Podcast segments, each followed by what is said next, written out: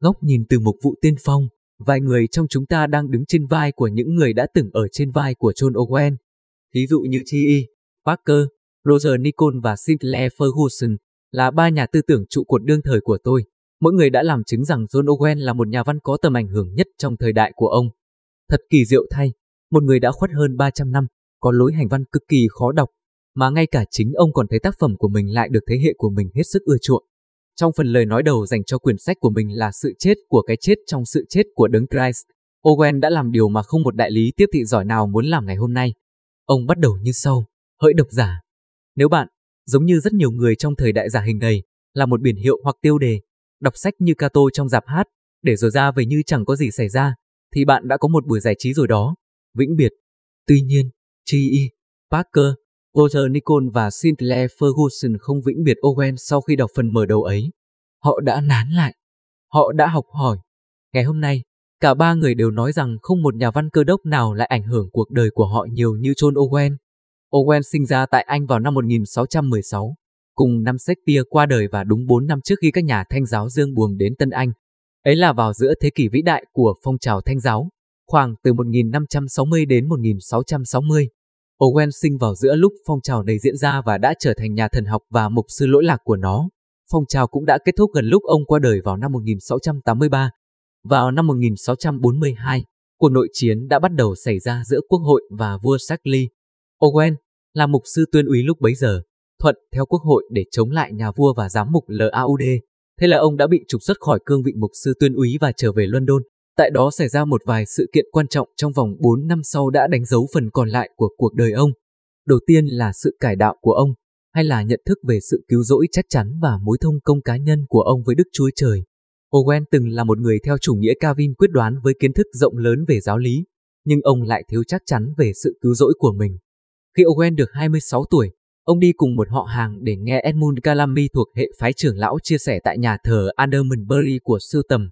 Mary, nhưng cuối cùng Calamy không giảng được, nên một diễn giả địa phương giảng thế cho ông ta. Người họ hàng của Owen muốn bỏ về, nhưng điều gì đó đã khiến Owen ngồi lại. Vị diễn giả đơn sơ kia chia sẻ từ Matthew, đoạn 8 câu 26, hỡi kẻ ít đức tin kia, cớ sao các người sợ. Chính lời của Đức Chúa Trời và thời điểm ấy đã đánh thức Owen.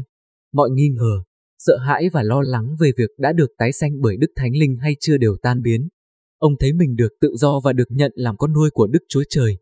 Khi chúng ta đọc các tác phẩm sâu sắc và thiết thực của Owen về công tác của Đức Thánh Linh và sự thông công thật với Đức Chúa Trời là thế nào, thật khó tin vào những gì Đức Chúa Trời đã làm vào ngày Chúa Nhật năm 1642 hôm ấy.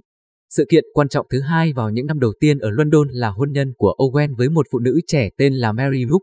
Ông kết hôn với nàng được 31 năm kể từ 1644 đến 1675. Chúng ta hầu như chẳng biết gì về bà, nhưng chúng ta biết một điều vô cùng kinh ngạc đã tô điểm cho toàn bộ chức vụ của Owen đến cuối đời. Chúng ta biết rằng bà đã sanh cho ông 11 đứa con, tất cả đều chết khi còn sơ sinh chỉ trừ đứa con gái sống sót đến lúc thành thiếu nữ mới qua đời. Mỗi đứa con ra đời và chết đi trung bình khoảng 3 năm một lần trong suốt cuộc đời của Owen. Chúng ta không biết gì về Mary hay là con cái hay là nỗi đau đớn của ông ở trong các tài liệu mà ông đã viết. Nhưng chỉ cần biết rằng người đàn ông đã đi qua trũng bóng chết gần hết cuộc đời mình cho tôi biết thêm về mối liên hệ sâu sắc với Đức Chúa Trời ở trong các tác phẩm của ông. Đức Chúa Trời có đường lối kỳ lạ và đau khổ để khiến người hầu việc Ngài trở thành mục sư và nhà thần học mà Chúa muốn. Sự kiện thứ ba vào những ngày đầu tại London là lời mời chia sẻ tại Quốc hội vào năm 1647. Vào thời ấy, có những kỳ kiêng ăn là lúc chính phủ mời một vị mục sư nào đó đến chia sẻ ở trong tòa nghị viện. Đó là một vinh dự rất lớn. Sứ điệp lần ấy đã khiến Owen bước vào chính trường trong vòng 14 năm sau đó. Không những thế, Cromwell đã chỉ định Owen trở thành trưởng khoa tại trường cao đẳng hội thánh Đấng Christ vào năm 1651, rồi một năm sau đó lại chỉ định ông trở thành phó hiệu trưởng. Ông dự phần vào công tác của Oxford trong vòng 9 năm cho đến năm 1660, khi Charlie trở về và mọi thứ trở nên tồi tệ với phong trào thanh giáo. Bên cạnh áp lực và thậm chí còn có sự thù địch trong vai trò quản lý bởi vì ông đã cam kết sống tin kính và sống vì đại nghĩa của phong trào thanh giáo. Ông liên tục học tập và viết lách, hầu như là vào rất khuya thay vì đi ngủ. Đó là mức độ quan tâm trung thành của ông dành cho giáo lý của Kinh Thánh. Trong suốt những năm giữ vai trò quản lý, ông đã viết xong 22 tác phẩm đã được xuất bản, bao gồm Sự hổ thẹn về tội lỗi của người tin Chúa, 1656, Sự thông công với Chúa, 1657 và Sự cám dỗ, bản chất và sức mạnh, 1658. Điều tuyệt vời về các sách này đó là chúng có yếu tố cá nhân đến nỗi rất ngọt ngào trong nhiều khía cạnh. Vậy, ông không chỉ đấu tranh cho cuộc chiến giáo lý, ông còn chiến đấu với tội lỗi và sự cám dỗ. Ông không chỉ đấu tranh thôi đâu, mà ông còn nuôi dưỡng mối thông công mật thiết với Đức Chúa Trời nữa. Owen đã hoàn thành xong nghĩa vụ làm trưởng khoa vào năm 1660, từ chức phó hiệu trưởng vào năm 1657. Cromwell qua đời vào năm 1658. Chế độ quân chủ của Charlie quay trở lại. Đạo luật thống nhất, làm cho 2.000 nhà thanh giáo bị trục xuất khỏi bục giảng, sẽ sớm được ban hành, 1662. Ngày tháng tiếp theo không phải là thời kỳ chính trường và học tập vĩ đại đối với Owen trong 14 năm cuối đời. Bây giờ, từ 1660 đến khi ông qua đời vào năm 1683, ông là một mục sư lánh nạn ở London. Bởi vì tình hình chính trị, ông không thể ở một chỗ quá lâu cùng mọi người được, nhưng ông vẫn nhớ đến họ trong lòng ngay cả khi phải di chuyển khắp nơi. Gần đến cuối đời, ông đã viết cho bầy chiên của mình là Dẫu thân tôi xa cách, nhưng tấm lòng, tâm trí và tâm linh tôi vẫn nhớ tới mọi người, vì tôi mong rằng anh chị em sẽ thấy mão miệng của tôi và mừng rỡ trong ngày của Chúa chúng ta. Hãy dừng lại và thử đến gần tấm lòng đã khiến người đàn ông này phải tỉnh thức và điều gì đã khiến ông nên vĩ đại.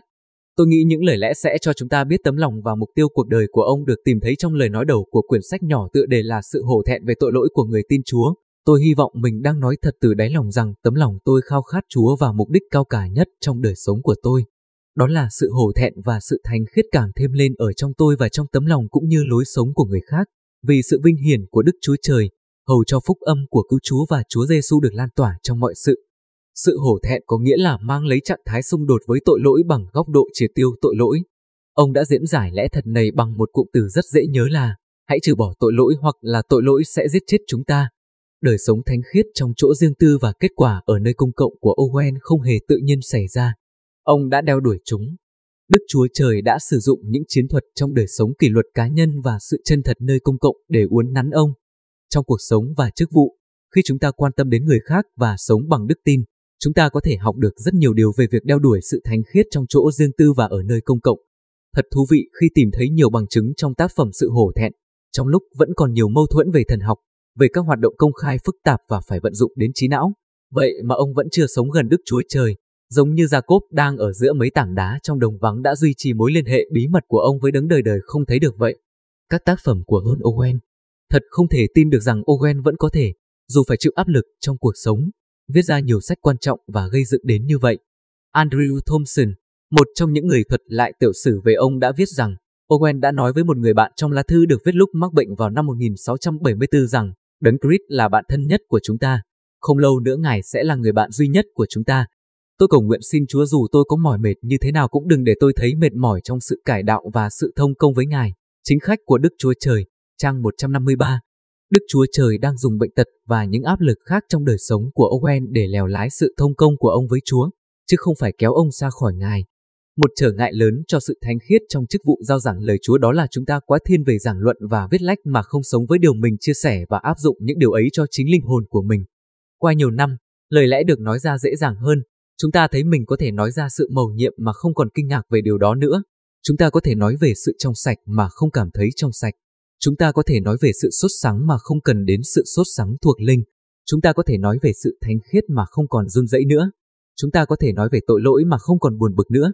Chúng ta có thể nói về thiên quốc mà không còn sự mừng rỡ nữa. Cuối cùng, đời sống thuộc linh của chúng ta trở nên cứng cỏi hơn. Một sự quả quyết đã kiểm soát Owen về vấn đề này là một người chỉ giao giảng một sứ điệp tốt khi người đó đã tự giảng cho linh hồn mình. Còn người nào không ăn nuốt và tiêu hóa đồ ăn mà chính mình sẽ làm cho người khác sẽ khó lòng khiến họ cảm thấy ngon miệng. Thật ra, người đó không biết liệu đồ ăn mình làm có phải là thuốc độc chăng, trừ khi người đó phải tự mình dùng qua rồi mới biết. Nếu lời Chúa không hành động cách năng quyền ở trong chúng ta, thì cũng chẳng có quyền phép gì ra từ chúng ta đâu. Các tác phẩm của Ron Owen Chính sự quả quyết này đã nâng đỡ Owen trong đời sống công khai hết sức bận rộn còn lắm mâu thuẫn và xung đột. Mỗi khi ông đứng ra binh vực cho chân lý, ông luôn tìm cách áp dụng chân lý ấy ở trong lòng mình trước và phải kinh nghiệm được hiện thực thuộc linh của lẽ thật ấy, hầu cho trong cuộc tranh luận sẽ không hề có sản phẩm nhân tạo, điệu bộ hoặc mấy trò khiến đối thủ bị lãng trí. Điều cuối cùng Owen đã làm, khi gần đến cuối đời, đó là thông công với Đấng Christ ở trong một tác phẩm cũng được xuất bản sau này là suy gẫm về sự vinh hiển của Đấng Christ. Bạn của ông là William Penn đã giúp ông biên soạn tác phẩm này. Khi gần qua đời, Owen đã nói rằng, hỡi anh Penn, mong ước bấy lâu nay cũng thành hiện thực rồi. Tôi sắp được thấy sự vinh hiển ở trong một trạng thái khác mà tôi chưa từng thấy hoặc không thể thấy được ở trong thế giới này. Chính khách của Đức Chúa Trời, trang 171. John Owen đã rất chắc chắn về niềm tin theo Kinh Thánh, bởi vì ông muốn nhiều thế hệ sau này cũng nhận được điều mong ước bấy lâu nay khi nhìn thấy sự vinh hiển của đấng Christ trong một trạng thái khác mà chúng ta chưa từng thấy bao giờ. Ông không bao giờ tạo ra mâu thuẫn, cũng không tìm kiếm chiến thắng cho mình. Mục tiêu tối hậu là nhìn thấy Chúa Giêsu được thỏa mãn trong Ngài và được trở nên giống như Ngài. Nếu bạn muốn biết thêm về tài liệu cơ đốc, hãy truy cập trang điện tử www.tienphong.org.